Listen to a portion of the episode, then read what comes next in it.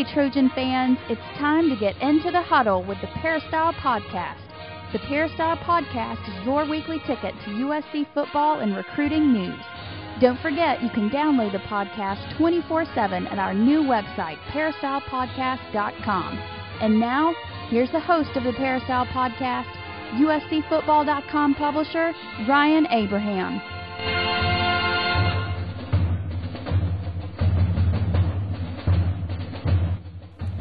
Hello, Trojan fans, and welcome to episode number 263 of the Peristyle Podcast. Today is March 18th, 2013. Hopefully, everyone enjoyed their St. Patrick's Day weekend, and you are back at work with a spring in your step. Not too bad, not too hungover, or anything like that. But we have a great show for you this week on the podcast. We are going to talk with USCFootball.com beat writer Dan Weber a little bit later on the show, and we got Coach Harvey Hyde in the first segment. They were both at the Coliseum over the weekend seeing the USC scrimmage, so we're going to get some more details on that. If you have any comments or questions, you can always email us podcast at uscfootball.com or you can call us at 206 888 6755 or go to peristylepodcast.com. Leave a voicemail on the left side of the page right from your computer. So lots of ways to get in touch with us. Without further ado, I wanted to bring in Coach Harvey Hyde joining us as always in the first segment. What's up, Coach? How you doing? Brian, I'm doing great, buddy, and uh, glad to be with you. And uh, two weeks of spring football down, a week off, and only three more weeks of spring practice, and it's over. Unbelievable. It's, it's going by quick. Uh, but this break, we kind of reflect a little bit, and we want to talk to you about the scrimmage and all that. But before we get into it, I wanted to talk about our sponsor, Southern California Tickets. You can go to sctickets.com or call them at 1 800 888 7287. They've been nice enough to sponsor the show for years and years now. We really appreciate that. So if you need tickets for anything here in LA or across the country, you can go to sctickets.com and they'll hook you up. And uh, coach, you were down there at the Coliseum. Uh, like you said, they're going to have this week off. I know there were some some injuries, some guys that that weren't able to go in the scrimmage, but uh, it looked like you know things were going there pretty good. What did you think about what you saw Saturday at the scrimmage? Well, let me first of all uh, hit on the injury uh, point that you just brought up, Ryan. First of all, when you're going to have more physical football practices, you're going to have injuries. But you can't become a better football team unless you're physical. So you're going to have a few of these dings, and you're going to have a few knees. Occasionally, you hope you don't have serious injuries, uh, career-ending in- injuries, but you're going to have injuries. I mean, Justin Davis broke a finger, and it's too bad about Redd as far as his uh, what is it? What what? Silas Redd. Yeah, Silas Redd had some type of knee injury, right? right yeah uh. How do you pronounce that word? I just say MCL. I think is the best. Word. All right, that you Meniscus, not help me yeah. out much, but that sounds good. Meniscus, yeah. yeah, okay. For all of you doctors and lawyers and everybody out there, yes, I went to study hall. So uh, I, I just, uh, you know, it, it, it, you know, you're going to have these type of injuries, but you become a better football team out of it you become more physical. You start to learn how to play a little bit more hurt. Now, I'm not asking players to play hurt if it's a serious injury, but pain doesn't seem to bother you as much because you're not going to get much sympathy for it. So I think you become tougher, you can become more physical, and you notice that uh, you're going to get these bumps and bruises because the kids aren't used to having these during the week. And you learn to carry a uniform better and, and be a physical football team. So you know, I know a lot of people are talking about how come so many people are hurt. Well, they're hurt probably because they're in a position to get hurt as far as scrimmaging more and hitting more. And that's why I have always said that I would like to see my team always in full gear. Full gear. And when the NCAA came back and changed the rule that you can't go in pads only so many days, I think that really created an opportunity for more players to get hurt because they don't have protective equipment on. And you're not ready to protect yourself, and you're not anticipating a hit or a fall or whatever might happen to you, or an accidental hit where you don't have the uh, the braces on your knees, or you don't have your uh, hip pads on, or whatever the case might be. So I've always felt that you should be in full pads. I don't think being in Uh, shorts and shingle shirts with a helmet or really doesn't make that much difference. You've got to learn to carry a uniform anyway. When you play a football game, you're wearing a uniform. Now you do the shorts and shingle when you've got everything complete and you want to give them a day off and rest their legs before a game. But I've always believed in, in full pads at every practice and getting after it and learn to play football because when you play football, you wear a uniform. So that takes care of the injury situation. As far as the football team itself, I think it got better in a week. Uh, the three, I didn't see the Tuesday and Thursday practices. I only go to the Saturday practices because I want to see how much they improve in a week. And the biggest improvement that I saw from week one to week two was I saw a real effort to run the football. I saw an effort where they ran many running plays. They spent time running the football. Uh, one thing I really enjoyed when they got down to the goal line after I think it was uh, Rogers caught a long pass. They're on the two yard line. They got into too tight eye and ran the ball two times right off tackle. Javorius Allen scored. Uh, no trick plays, just lined up, pounded the football, and got it in. I like that. You've got to start to build confidence that you can run the football. So I saw an actual effort to run the football, and I and I thought that was good. Now the rotation, as far as with two quarterbacks, these two quarterbacks will get a lot better because they're not having to rotate with three quarterbacks or four quarterbacks or five quarterbacks, and it's very unfortunate for Max Wittek not to get turns. Now he'll be back after the spring break, but it's very un- unfortunate he hadn't had the chance to get or move forward as Kessler has and Browne has. Browne again showed a lot of improvement and more confidence in his ability to understand the plays. Their plays were simpler. Uh, they got after and I thought the defense was more simpler as far as running more of a base defense and not blitzing or stunning as much as they did in week one. I thought that uh, Kessler uh, would have the edge at this time because of his experience. We talked about a quarterback being a playmaker. We talked about a quarterback uh, having the confidence of the huddle. And Cody is not a yeller, but he brings a presence of getting the ball there, especially the nice pass he had Agholor on for about a 70 yard touchdown run there when Harris slipped and, and Agholor went right by him and ran to the goal line. But I, I like that. I like the, the confidence that Kessler's bringing to the huddle, and I'm very, uh, say, happy with Browne's improvement, and of course the Wittek situation. Uh, what can I say? Uh, very unfortunate injury. We talked about that late, last week. We don't need to go back to it talking about a quarterback holding PATs and and someone hitting him on a bad snap. But first of all, as I said, I don't believe in that anyway. Uh, I think also the practice was very spirited. Uh, teams got into it. Coach Orgeron was back. I mean, I, I heard him all over the stadium. I don't know how many times uh, I heard him say, and his favorite statement is, if you've been to practice, let's go. Let's go. It's almost like that commercial. Let's go. And then in between a few of those, he's got some real motivating words too to add to the uh, the, the, the talk. But Coach Ord, Ord, Orgeron is back. He's not in the background. You hear him coaching enthusiastically. I like the linebacker coach. He's very much involved in coaching his position, not only coaching the play on the field, but also coaching on the sideline with the players back and forth. The offensive line coach Summers seems to be getting into it real well.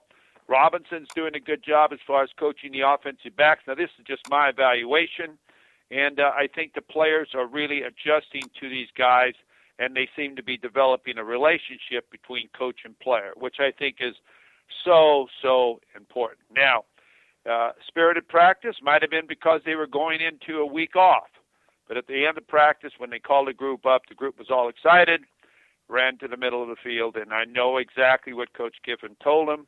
Let's don't get, take a step backwards, let's take a step forward. Don't go out and do something stupid. Make sure you stay in shape. If you're hurt, if you're hurt, make sure you get rehab. When to be back, and remember, we've only got so many days left. So I, I think the halftime organization was really well done.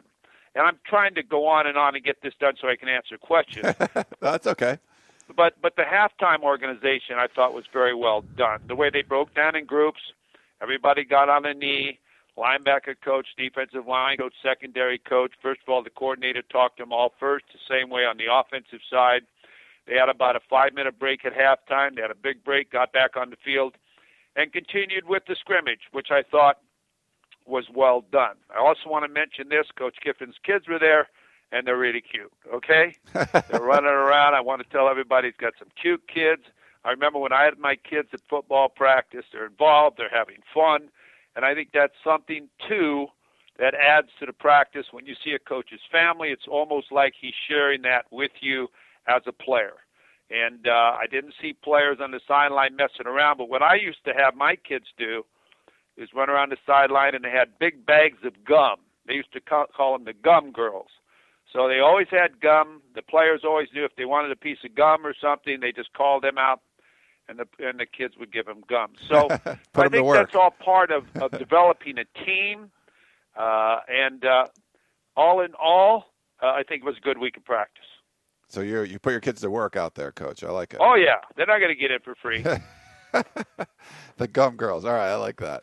Um, well, you, you, mentioned the quarterback situation. We did have a question on that. It's a voicemail question, so I'll play that for you now and let you uh, let you respond to that. So here's our first question of the day. Yes, it's Doug at the Trop, the Grapevine, Trojan fans since 1962. Listen, I'm a little concerned about the quarterback situation. You know, Cody's playing again, playing great again this spring, but yet the coach goes, "Yep, he's a gamer." but we're going to wait till the, might have to wait till the fall camp to name the starter. You know, uh, Cody doesn't turn the ball over. His job's in the line. At the end of last year, uh, my brother said, "Heck, we're at the back at the Paul Hackett era. Heck, we're at the Buddy Hackett era right now. We need he needs to name a starter and get this thing together. You know, I mean, I'm uh, if if Cody can't get it done, then yeah, you can go back and try Max Browne and or give Max Wittek another chance. For, for what I saw from Max Wittek uh, he had his shot and uh, he didn't do too well. So I think Cody gets his shot, and uh, I want to hear what you think. Fight on. Well, excuse me.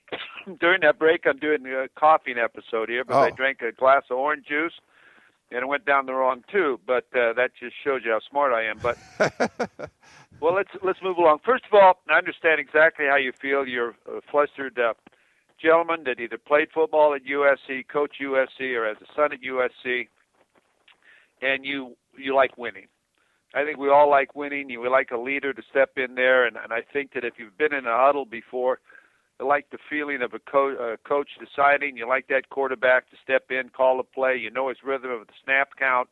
You build, excuse me, confidence in him, and it becomes a rhythm in the football team. I believe the first thing you can do too is to get your offensive line together quit moving players around in a lot of position, make decisions on who's going to play what position because this unit has to play as a unit. Your offensive line has to play it as a unit, look at each other, know exactly what they're talking about on who has who, with the timing and the backs too also have to be part of that offensive line so they learn the blocking schemes and learn to run behind certain individuals and learn to read their block. So I agree with you 100%. The sooner you can decide that, I think the better. I think right now, if I was going to decide today who the quarterback is at SC, and this is me.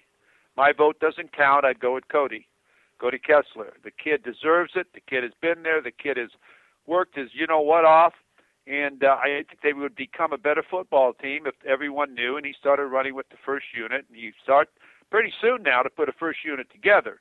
I think the, the importance of becoming a better football team is is to become a first unit, and you tell that unit, hey, if someone beats you out, it's your fault and then you evaluate this unit and you tell everybody else go after his position. His position is available. So I would say after the third week, which is a week after the spring break, I would name my starting team at that position and I'd try to get better with my starting team both offensively and defensively. And then everybody else would have to go after and beat somebody out. I agree with you 100%. I think that you have to decide, make decisions. That's what football is about, decision making. And uh, if Cody gets it done and gets the confidence of being a starter, then that's the way it is. I'm, it's unfortunate Max uh, Wittek uh, didn't uh, have the opportunity to compete more this spring. I thought he played well in the Notre Dame game, and I really didn't think it was his fault that SC lost the Notre Dame game. I think there was a combination of other things. Thought he played well, but what got me was he digressed in the Sun Bowl over the 17 days or how many days of practice they had maybe it was 13. I thought the team was not as good as it was during the regular season. So uh, uh, I agree with that. I think the sooner you can name your starters and have units on the field and have depth charts and become a team and build that pride and look at each other and you know who uh, the number one line is, number two defensive line, number one defensive line, and give those guys that spirit and say, "Hey, you're number one, but you know what? You're number one unless somebody unless you mess up." And uh, I think that's what competition is. Um, and the the caller was a little harsh uh, saying it was the Buddy Hackett era, the Paul Hackett era. I mean, they're one season removed from a 10 win season with winning games on the road against Notre Dame and, and Oregon. That's that's really nothing that happened. Nothing close to that happened during the uh, the Paul Hackett era. So I think that's a maybe it's a little harsh, coach. I mean, seven and six, everyone was unhappy, obviously, and starting the season number one, certainly a lot more talent uh, than a the team that that won seven games. But I don't think it's a, a, a Paul Hackett reference is, is pretty warranted there. Well, you got a guy that's fired up, okay, and a guy that wants improvement, and a guy that's not happy. And you know, uh, I think people have a, a right to express themselves, and what his opinion is is his opinion. And as like I say, my opinion is my opinion. We all have one, and uh, and and and and you know, we'll just go with that, right? Sounds good, Coach. And uh, we had a, a, question from Melvin too about the defensive backfield. He said, uh, since the the defensive backfield was so weak last year do you think we'll be better this year uh, in the secondary? What do you think about the the improvements made for the secondary coach? Well, you know, I haven't really been able to tell uh, if uh, how much of an improvement the secondary has been or not been. It's a it's a difficult thing to say. You didn't have Seymour out there; he was hurt. Craven was hurt; he didn't practice on Saturday. You had Harris and Brown at the corners. Uh, it's hard. It's hard to right was the safety. It's hard to really see until you get your number one units out there. But the thing I'm concerned with is if you're going to play man defense, you got to be real good. You got to have great quarters, corners. You can't fall down. The time that Agholor got his big pass on Saturday, the corner slipped and fell down. You can't miss tackles when they throw the hitch pass or the short passes. You got to come up and you got to be a sure tackler. You cannot miss plays because you're all by yourself out there on an island. So you got to be able to cover. You got to be able to be a sure tackler. You got to be able to be a a great uh, defensive player that knows when to turn and not get beat and tip the ball away and and do a lot of things. So you you know normally you have two great athletes, great athletes playing corner. At least you better if you're playing a lot of man. Got to have a great center fielder. I didn't uh, get to see that, but I thought Craven has the potential of being that. I don't know if McCray's going to be back inside or outside. I'm not sure where he's going to play.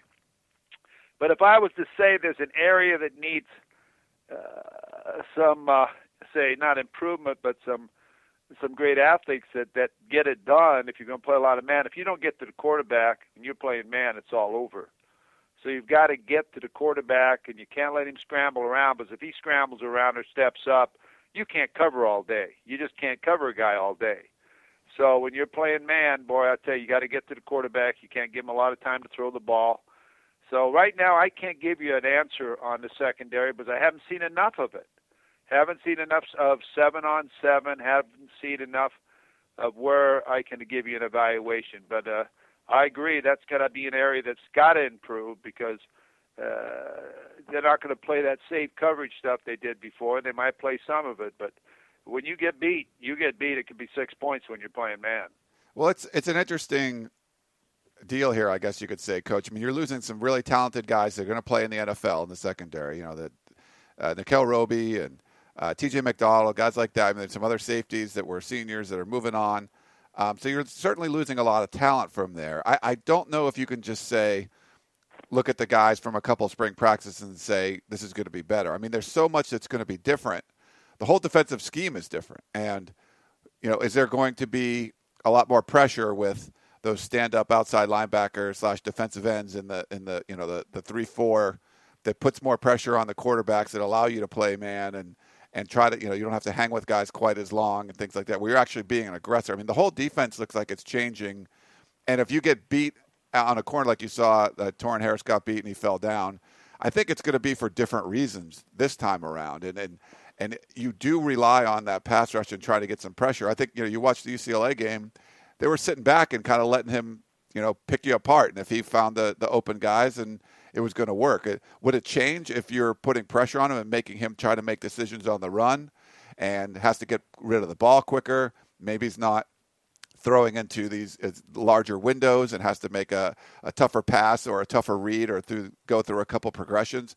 It's hard to say, but I, I still think there's going to be some mistakes made in the secondary this year, but I think it'll be for different reasons. I mean, I I do like the way the front is playing, and if those guys stay healthy, the the, the starting five defensive linemen they have there, I, I I really think they're great. I think they're going to put a lot of pressure on guys. I think it's going to change the whole look uh, of this defense, and then we'll see how those guys play in the secondary. I think safety is going to be okay, but like you said, corner is going to be some unproven guys. They're going to have to step up and, and make some plays. Now, will they have to stay with these guys as long? You know, if there's like you said, if there's pressure, then no. Uh, what if you know they don't get pressure? The guy rolls out and makes some buys some more time. Are these guys going to be able to hang with receivers? You know, running way down the field. It's it's kind of hard to say, but I do think it's going to be a. If there's failures in the secondary, I think it's going to be for different reasons this year than they were last year. Yeah, well, it's a different scheme they're doing back there. It's it's one that really shows uh, up uh, if you if you break down as touchdown and uh, and see. I just haven't seen yet the athletic ability uh, of Hawkins and some of these guys on the corner. I really, I'm not a believer yet. Okay, not a believer. Receivers, Skeptical. no question in my mind. Okay, tight ends, no question in my mind. Running backs, I'm not a believer yet. I want to see a guy that, that can carry the ball 30 times a game without looking to the sideline and say, "Hey, I just made eight yards. I'm tired. Take me out." I want to see guys that that want to carry the football every single down I don't think there should be a lot of rotation as far as in players. I think you've got to play as a unit. I don't yet see it yet in the secondary, but I think you have to do it. You have to decide who your players are going to be, and you're going to have to get them on the field so they start to play as a unit. I think there's one area right now. If you were to ask me, the number one concern I have would be in the secondary, as the question was asked. The secondary is something I have to see what's going to happen because you a lot of got a lot of stress on them when you play man defense. And you were you definitely have some concerns you said with the running backs, but on Saturday, it certainly looked like there was a more more of a dedication to running the ball, despite really only having two healthy tailbacks right now. And there's a, a bunch of guys that are hurt. Tre Madden's not, you know, cleared uh, yet. We're good to see him out there practicing some, but um, I mean, it was kind of the Javorius Buck Allen show. Uh, he, he he kind of stepped up in the scrimmage, I guess, more than any of the other guys. But there's not that many running backs right now, so it's probably it must be a good sign for you, coach, that even with fewer numbers at running back, they still were trying to run the ball.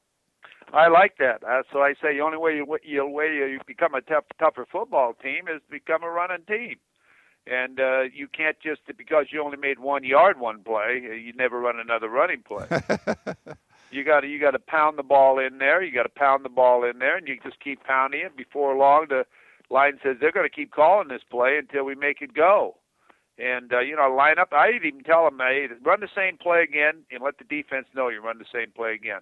Who cares? You got to get in there, and you got to root people out, and you got to make plays go.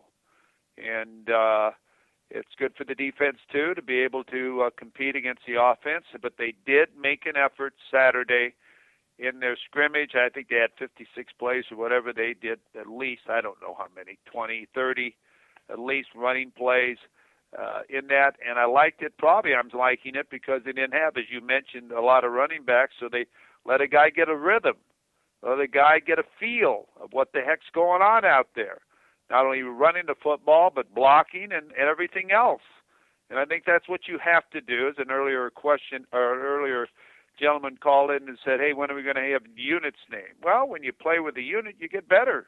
You get you get conditioned by playing football, by carrying the uniform, by tackling. The more tackles you can make, the better tackler you are.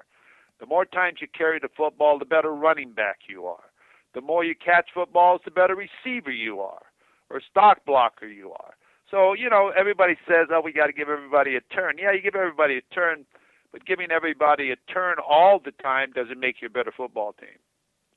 No, that makes sense, Coach. And uh, I, am curious to see. I, I don't get the feeling that there's going to be a lot of decisions made this spring. I mean, they, I think they'll take this next week and evaluate some guys. Maybe you're seeing, you know, will Marcus Martin play more at center?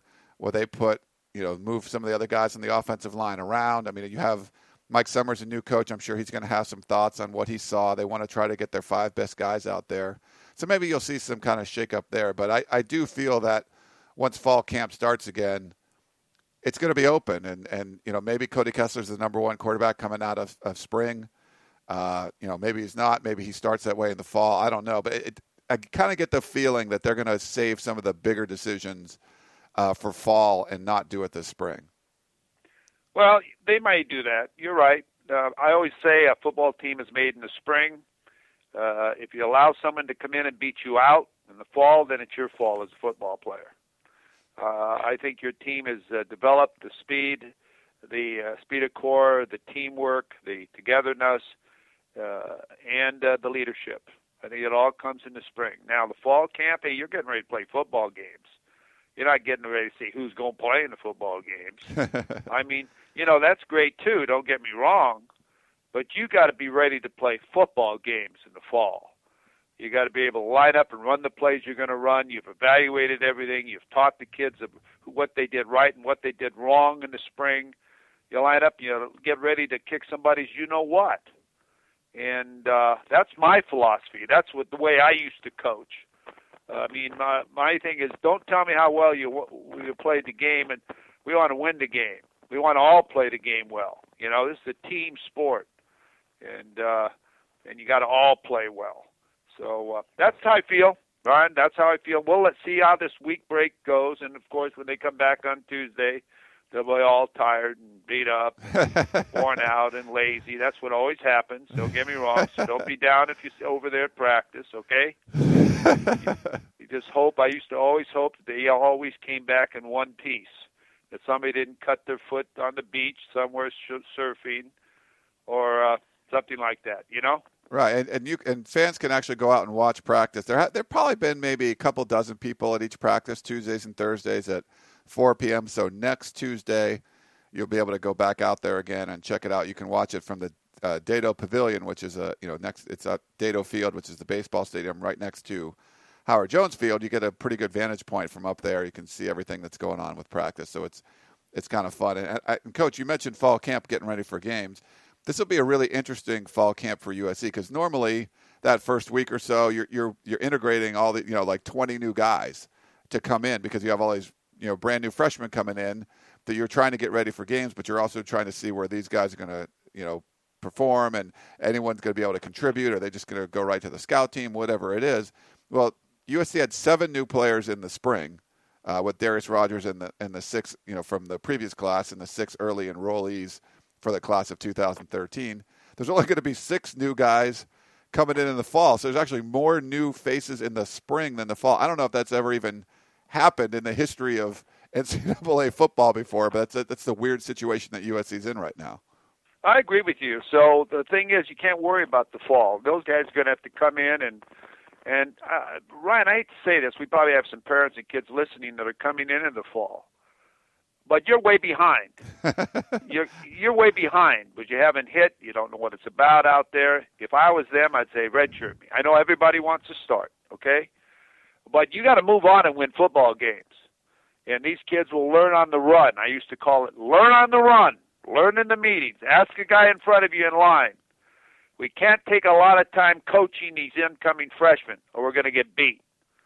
We got to have the kids that have been here and been through battle and have battle scars and knows what it feels like to get to to win our games. So the freshmen, if they play, fine. But I never anticipated a freshman to come in and play right away. I didn't have time to get my freshmen ready to play right away. I had to get my football team ready to play and my coaches organized and focused and everything else, my trainers, my equipment guys. I wanted everything perfect so that when it came game time, these guys were ready for battle. And uh, I think that's what you do in the fall. You don't just try to decide what you're going to do and who's going to play this and what offense you're going to run and you know we're going to do. I mean, hey man, when you come out there, uh, tape your ankles and get ready because hey, every single day out here, bring your lunch pail because I'll tell you we're going to make you earn it. So if someone, if a freshman came in, a true freshman came in for you in the fall, coach, and just just it stood out, does that make it a special case? I mean, did you try to redshirt everyone, or if someone really stood out? then you'd have to work with them. Hey, this guy can help us right away. We need to work with this guy. No, I would say, hey, that kid can play. But it wasn't like I was going to take him right away. I redshirted Terrell Davis his first year. Wow. It's because because I needed him to learn a position. He had played every position in high school, and he didn't know where to play. So I said, hey, let this kid learn for a year. He's a running back. Let him learn for a year. We knew he was a great player, but why should I burn a year on him? I mean, it helped the kid academically. It helped the kid grow up. It helped the kid learn a position. And then eventually, yeah, halfway through the season, he could have played. But I don't have time to teach him it during the season when we're going to war. I know he's a great player. I can say, hey, that kid's a great athlete. He's going to do great for us. Now, of course, if I don't have a corner and we're going to lose all the games because I don't have a corner, and I got a freshman coming in, he won't play corner. And before I lose football games, you're going to die when I tell you this. I take a couple of those receivers that are watching the game, and I tell them you're going to the secondary. And if you don't like it, that's fine, but at least you're on the field playing. Right. So because it's not what you like, it's what it takes to win. And I'd rather have you out there winning or us winning than you not playing. So, you know, you got to get your players on the field. You got to locate who your athletes are, get them on the field, and get out there. So I hope that's part of their plan as far as this year. All right, Coach. We have one last thing I wanted to get to before we let you go. Uh, Linda was nice enough to send this in, and we were talking about why USC fans couldn't watch practice and things like that. So she sent in an article that was part, I believe this was part of the uh, sanctions handed down to USC from the NCAA. But thanks to Linda for this, and I'll, I'll read it real quick.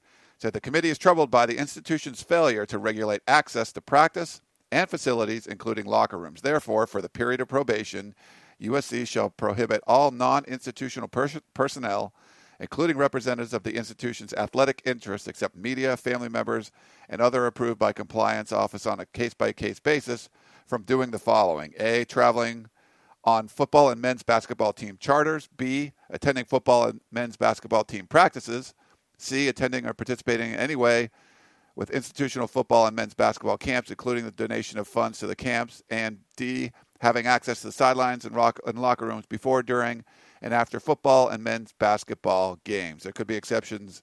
You have to submit them in writing from the compliance office. But she says, Love the show. That's from Linda. Linda, I want to tell you, you are a true trooper. You've got to get a job with the NCAA. you, you really do. But you answered the question. I got on that pretty hard last week, if you remember.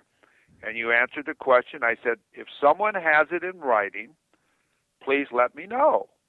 And I appreciate that very much because I really think that it's it's costly to kids not to be able to watch pr- practice. I mean, I was at the scrimmage on Saturday, and I don't want to keep going on this. And you know, everything's roped off.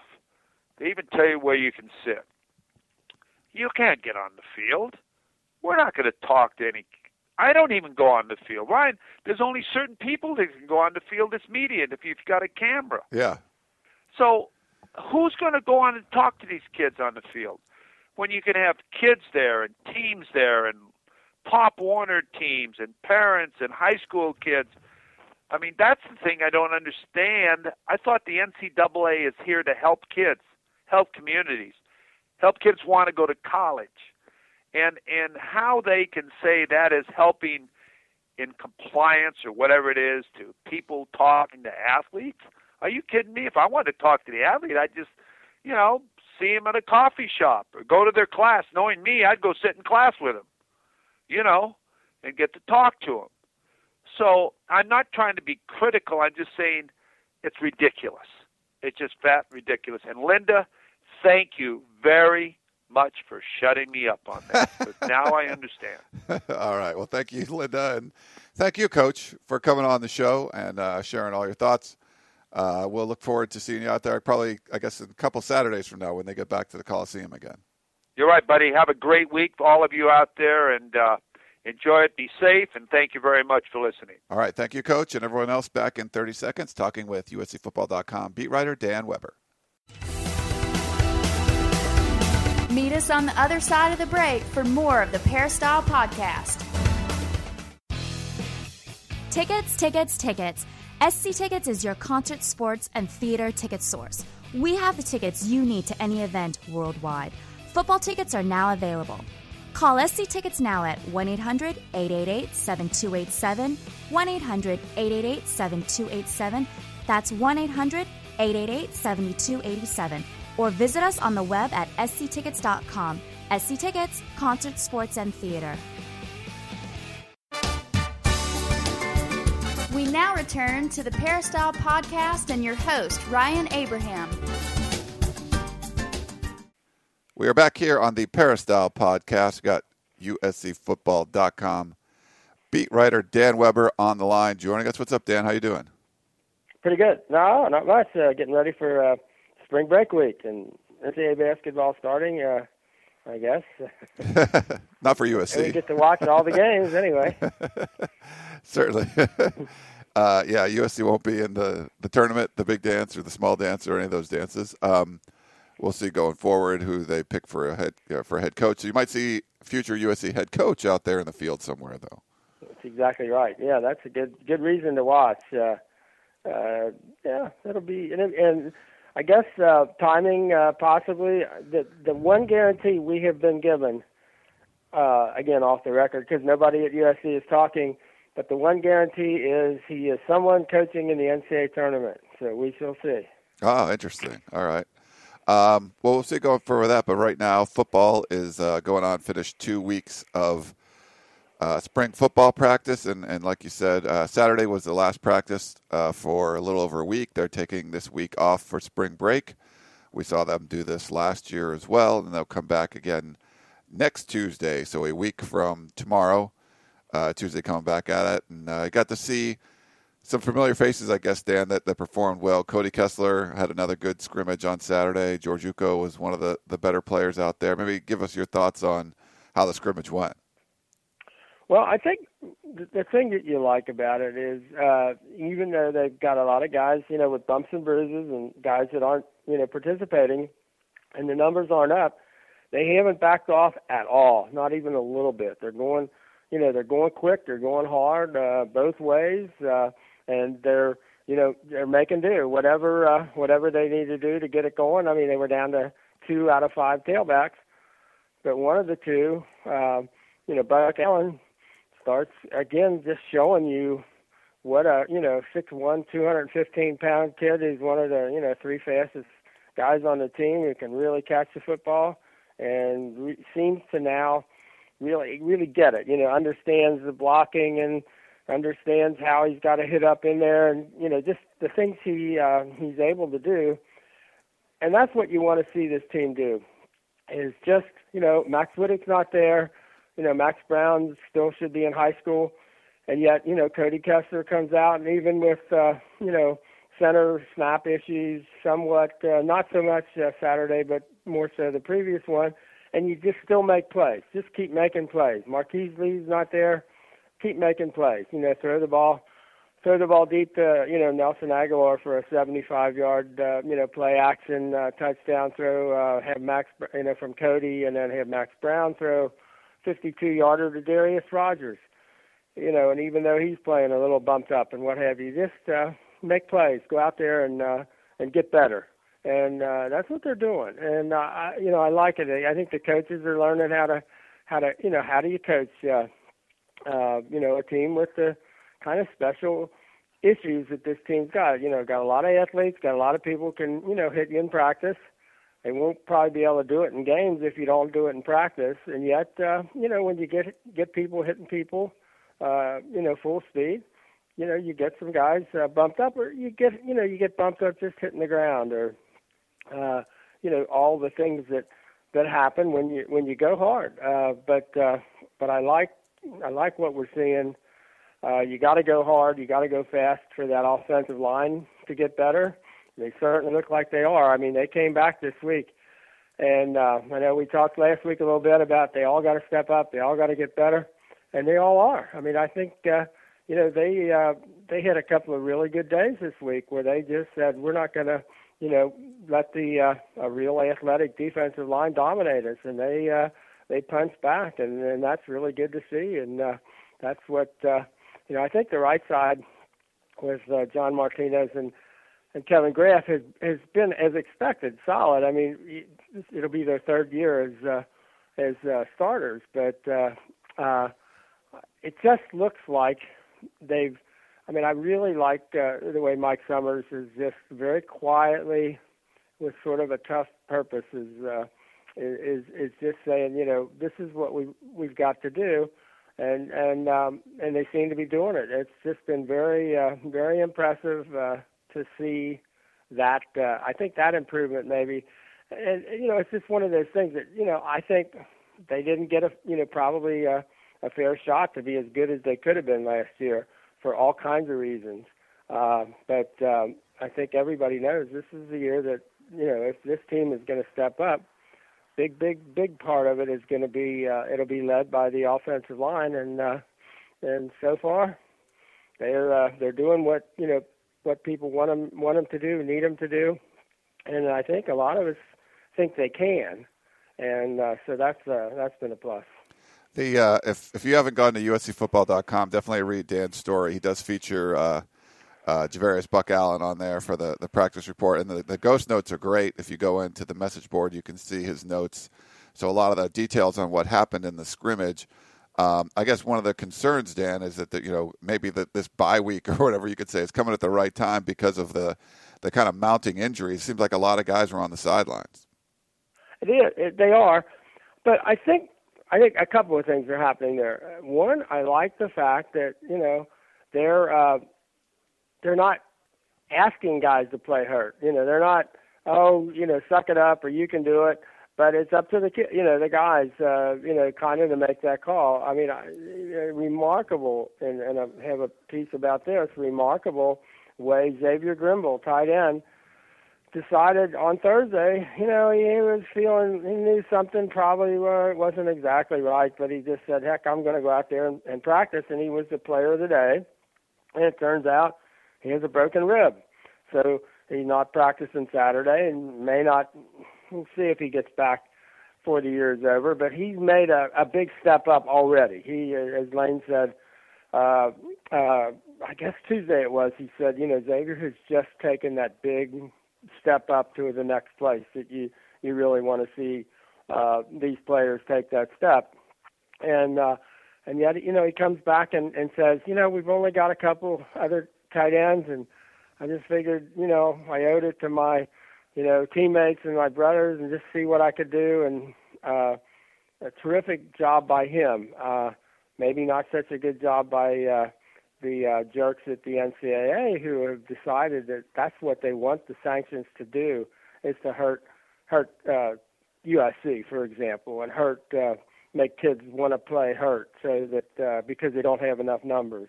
Uh, it's criminal almost what what the NCAA did there, and and and they should be taken to task. And you wish someday USC or someone would figure out how to convince the uh, really um, wrong-headed people on the Committee on Infractions and at the NCAA's headquarters that you do not ever penalize a football team by taking scholarships away.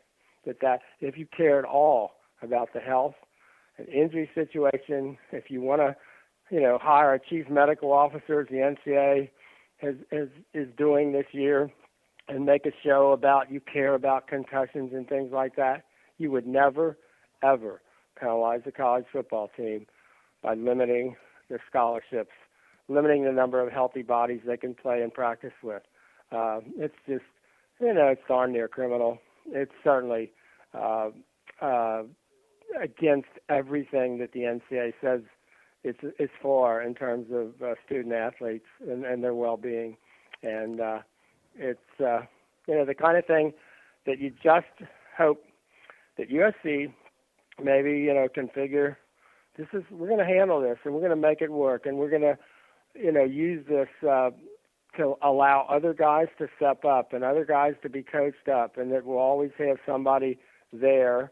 You know, we may not have three somebodies there or five somebodies there, but we'll have one other somebody there ready to step up. But uh, but uh, it's a challenge, and uh, they, you know, USC didn't figure it out properly last year, tried to protect from the beginning, practiced badly, didn't hit, didn't you know, weren't ready to play in games, and uh, you know, guaranteed a negative result. Uh, you know, so you you got to go at it. You got to go at it the way USC's going at it now. And uh, the one thing you've got is that everybody on the team, including the walk-ons, is capable. They're, they're all capable of stepping up and stepping into whatever uh, situation you know they're needed for. And uh, we'll see. That's uh, that's where they're going though, and and and so far they've been successful in doing so. All right. Uh, well, let's get to a couple questions, Dan. Um, you mentioned the offensive line and uh, Mike Summers and his impact so far. Stephen Poway actually had a question about that. I'll read you both of them. You can kind of comment there. He said, first one is I noticed James Cregg and Mike Summers both have offensive line duty. Since Cregg was the O line coach for the past few years, does this make for an awkward situation? And his second part was uh, if you had to give one of the new assistant coaches some early grades, who do you think would have been head of, head of the class so far? And I don't know if we got enough information uh, to do that because they're they're in terms of grading, they're all. I mean, obviously Clancy Pendergast, defensive coordinator, has been here the longest and has had the biggest task in terms of uh, both uh, redoing the uh, defense completely as well as handling the defensive back. So, you know, he's certainly in terms of the volume of work and uh, uh, you know the. Uh, I mean, Lane was going on and on about uh, how Clancy he doesn't look, you know, like a you know, all that, uh, you know, imposing, tough guy. He's quiet, but he's got uh, a certain toughness about him in a demanding way, and uh, you know, he's uh, he kind of quietly very demanding. Uh, so you just based on his uh, longevity in terms of you know how long he's been here and the challenge facing him and the uh, and the amount of, of work he's had to do, but uh, you know, I think Mike Summers looks like just exactly the right guy, a teacher, a tough-minded teacher who had success in the Southeastern Conference running the football without without as much talent as the people he was running it against, and he was running it against people who can defend the run with really, really good, you know, players. So uh, I think uh, you could not have. I don't know if they could have, you know, life works that way. You know, he was available, probably shouldn't have been when Kentucky changed staffs. Uh, he uh, he was out there and on his way to re, you know re, return to coaching with Bobby Petrino, who ended up at Western Kentucky, and obviously, you know, here's the USC job comes along, and uh, and uh, USC I think just got very very fortunate in, in getting a Mike Summers uh, to do that. And I don't know that it's all that. Uh, all that uh, awkward a situation because it's clear. I mean, he's the offensive line coach, and I think Coach Cregg is kind of helping in different areas at different times. Uh, as Lane said, doesn't you know you got maybe more people that you have to coach up in terms of one position uh, at the offensive line. Probably maybe one more maybe than the defensive line, and there's some of those guys you're kind of alternating them as outside linebackers as well. So defense or offensive line, you probably got more bodies. Uh, so having an extra person there is probably not the worst thing. And, and Coach Cregg, I think, is doing a lot of different, you know, kinds of jobs and working with different groups uh, and, and sort of a, an all-purpose uh, position. So it's not as much a uh, shared responsibility uh, it, it really is, you know, it's it's it's Coach Summers' um, uh, job. Been very impressed with. Uh, I try to write about that this week about how it's working. Coach Ekeler, uh, Mike Ekeler, with the linebackers. I just love his attitude, love his in practice, the way he uh, coaches through drills, for example, and the running commentary he has for the linebackers, and you can tell, you know, he's just got a step by step, you know, uh, into you know as what he's saying into Hayes Pullard's ears, for example, and you can just see, you know, in terms of things like eye position and hand position and and uh, where he wants to, you know, your hips and that, all that kind of stuff, and it's just the repetition. I mean, well, we haven't seen that uh, uh, that kind of you know teaching, and uh, just his own his, the way he interacts with with both the coaches and the players. Uh, you know, a guy really wanted to be here. You know, gave up a you know defensive co-defensive coordinator's job in the Big Ten uh, uh, to be a linebackers coach at USC because he wanted to be at USC.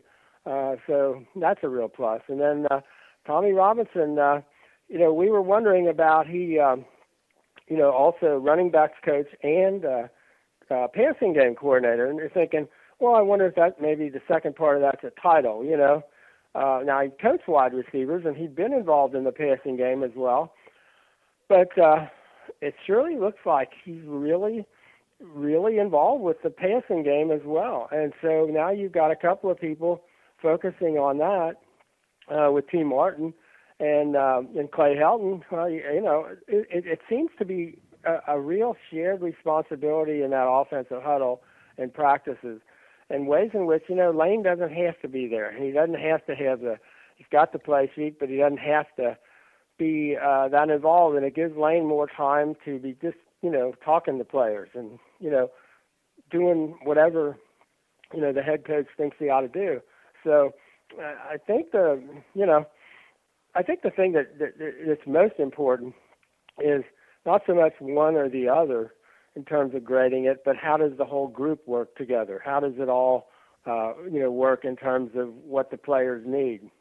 And uh, honestly, it's hard to be happier if you really want to see you know this thing come together than than you are with uh, how it's come together this quickly. It, it really does.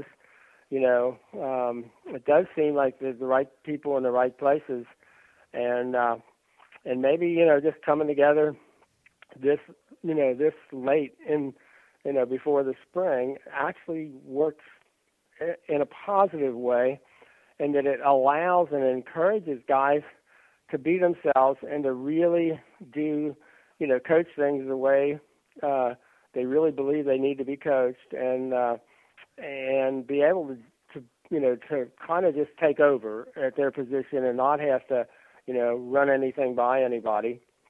And uh, the key there is you have the right guys, and it, it looks like so far uh, you wouldn't think they could, you know, have, have hit it better with uh, with the way this group seems to be going together.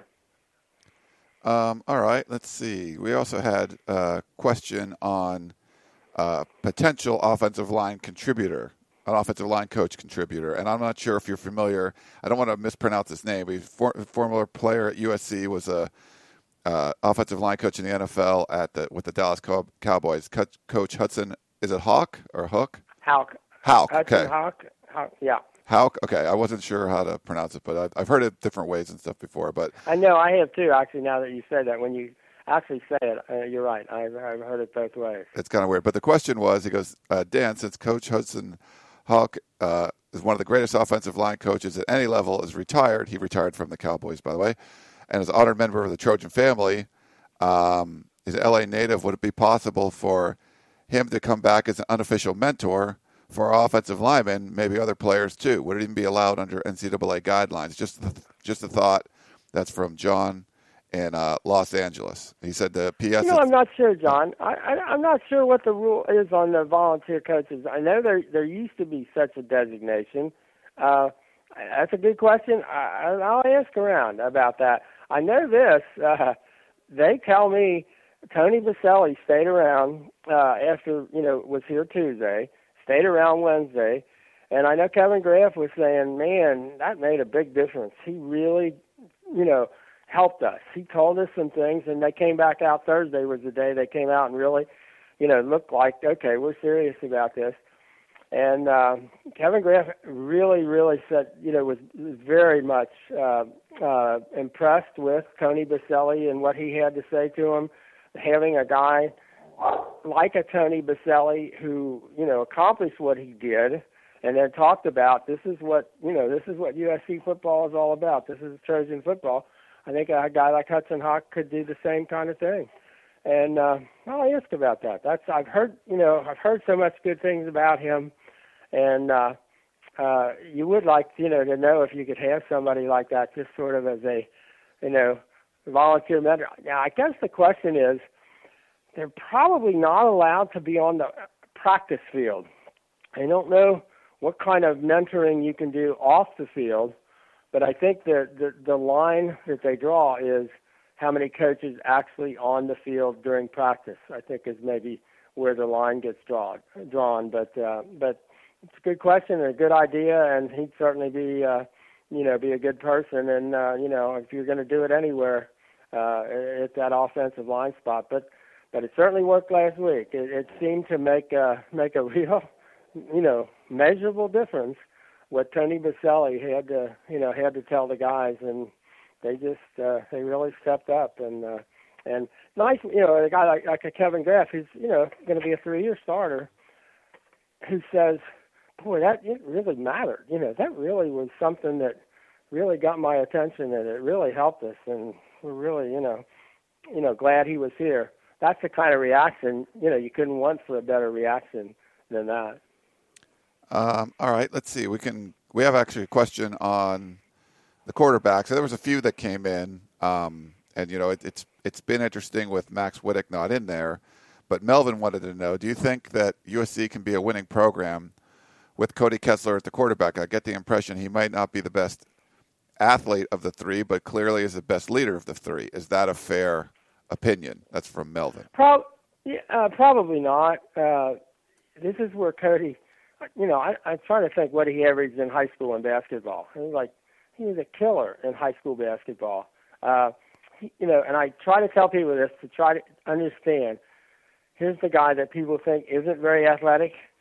The kid who, when he was in the eighth grade, could dunk a basketball. think about that. This is a kid that people just assume isn't all that athletic. Uh, he's really athletic. I mean, he probably I thought I was telling him the other day. I think they need to remeasure him because he certainly looks like he's, you know, taller than six two now, uh, and I think they still have him listed at six one. Uh, but uh, he's plenty athletic enough. I mean, you know, obviously Max Wittek has a stronger arm. He might have the strongest arm in college football. I don't, you know, so I don't think you're going to find anybody with a stronger arm than you know than Max Wittek, and you know, a stronger six four, two hundred and forty two pounds. I don't know if you're going to find a stronger quarterback. I mean, he looks like a an NFL linebacker.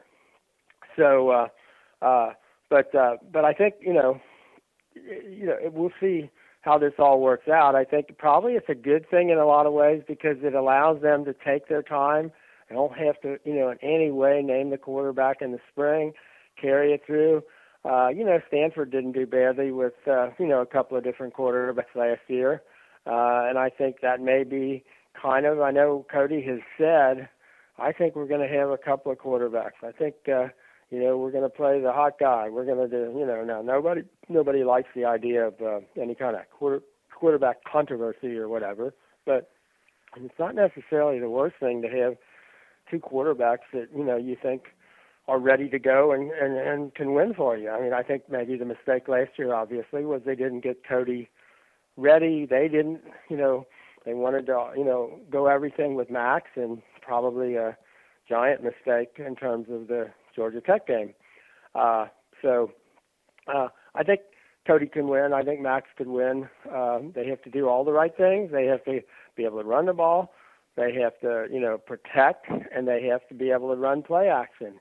And if you can do those things, uh, you know, they uh, and, and you know, I mean, Cody's got the advantage uh, in one way. He doesn't have the arm that that Max has, but he's got probably more ac- you know more accurate. Maybe doesn't quite, you know, will uh, maybe not quite turn it over as much, and and maybe you know can move the chains a little bit more. Where you know on the you know take a rollout or a play action or whatever, and if everybody's uh, jammed up, he can you know run for that first down.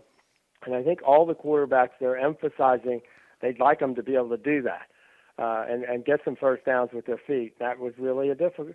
That made it much more difficult last year when you don't get any you know first downs on busted plays with your feet when they kind of give it to you. And if you're going to defend USC passing game, you're going to have to be pretty aware of, of the receivers that you're going to be facing. So people are going to drop off. Um, so if you can take advantage of that, um, uh, you've got a you know a big you know big edge that maybe USC didn't have last year. So, uh, uh, but but yeah, Cody is absolutely absolutely athletic enough, uh, you know, to win football games for USC. It's, it's not even a uh, you know not even a question. It really isn't. Okay. Um, he also had one more question. He said, "I heard Dan Weber talk a lot." about practice being the cornerstone for physical play. So does it look like uh, we are practicing so far this spring to be more physical than last year's USC team? Absolutely, it's just exactly the way you want it. And, and a lot of that, it's not so much 11 on 11, you know, full, you know, scale scrimmage and stuff, but just more uh, one on one, two on two, half line, uh, you know, with the offensive line against the defensive line, where you're firing out full speed and where you're really working on technique and you are hitting and you are hitting, you know, full go hitting, but you're not doing the kind of things that you're going to hurt anybody, but just the stuff that you have to do in games. Now they're tackling and running through people and, and going all out, you know, in the in the scrimmages. I mean, they have not backed off almost at all as it shows that you know I think now all three quarterbacks have gotten run over, uh, you know at least once, and uh, you know you don't want to see that, and you hope it doesn't happen, but it's just um, kind of a you know the the enthusiasm and the you know the way they're going at it.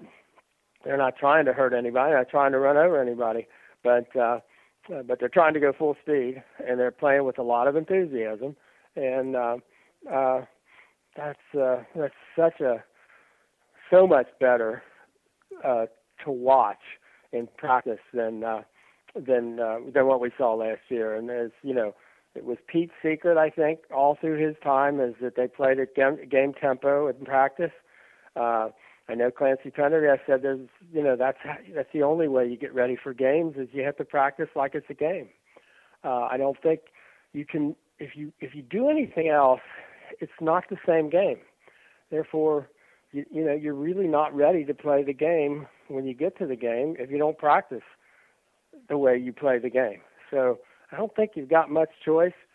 You got to do it intelligently, and you know so far it looks like you know they've combined it just properly. And you know as Lane said, we got a lot of time to heal up before the first game. So you just keep you know you keep going uh, because uh, you're really not benefiting yourself much if you uh, you know you maybe maybe you aren't getting injuries if you you know you take it you know a notch or two or three back, but then you're also not benefiting from the practice. So what's the point?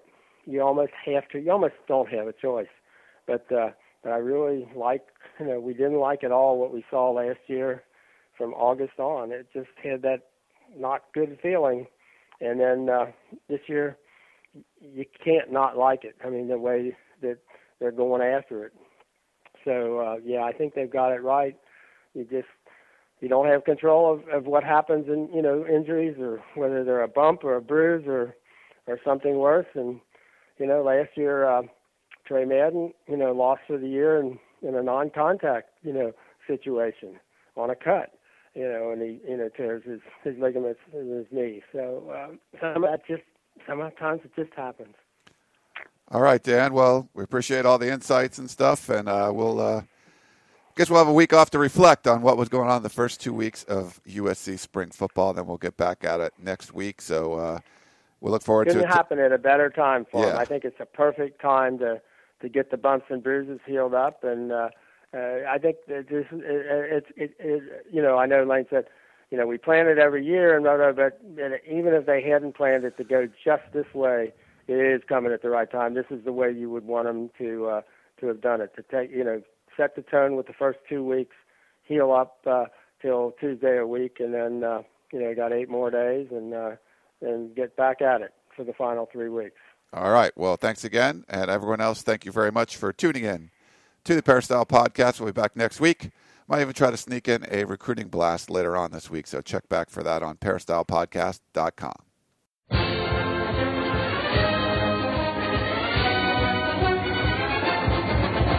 You've been listening to the Peristyle Podcast presented by USCFootball.com. Be sure to tune in next week for the latest news on Trojan football and recruiting. And don't forget, you can automatically download the podcast directly to your iPod or MP3 player for free. Just click the iTunes link on peristylepodcast.com or search for Peristyle Podcast at the iTunes Music Store.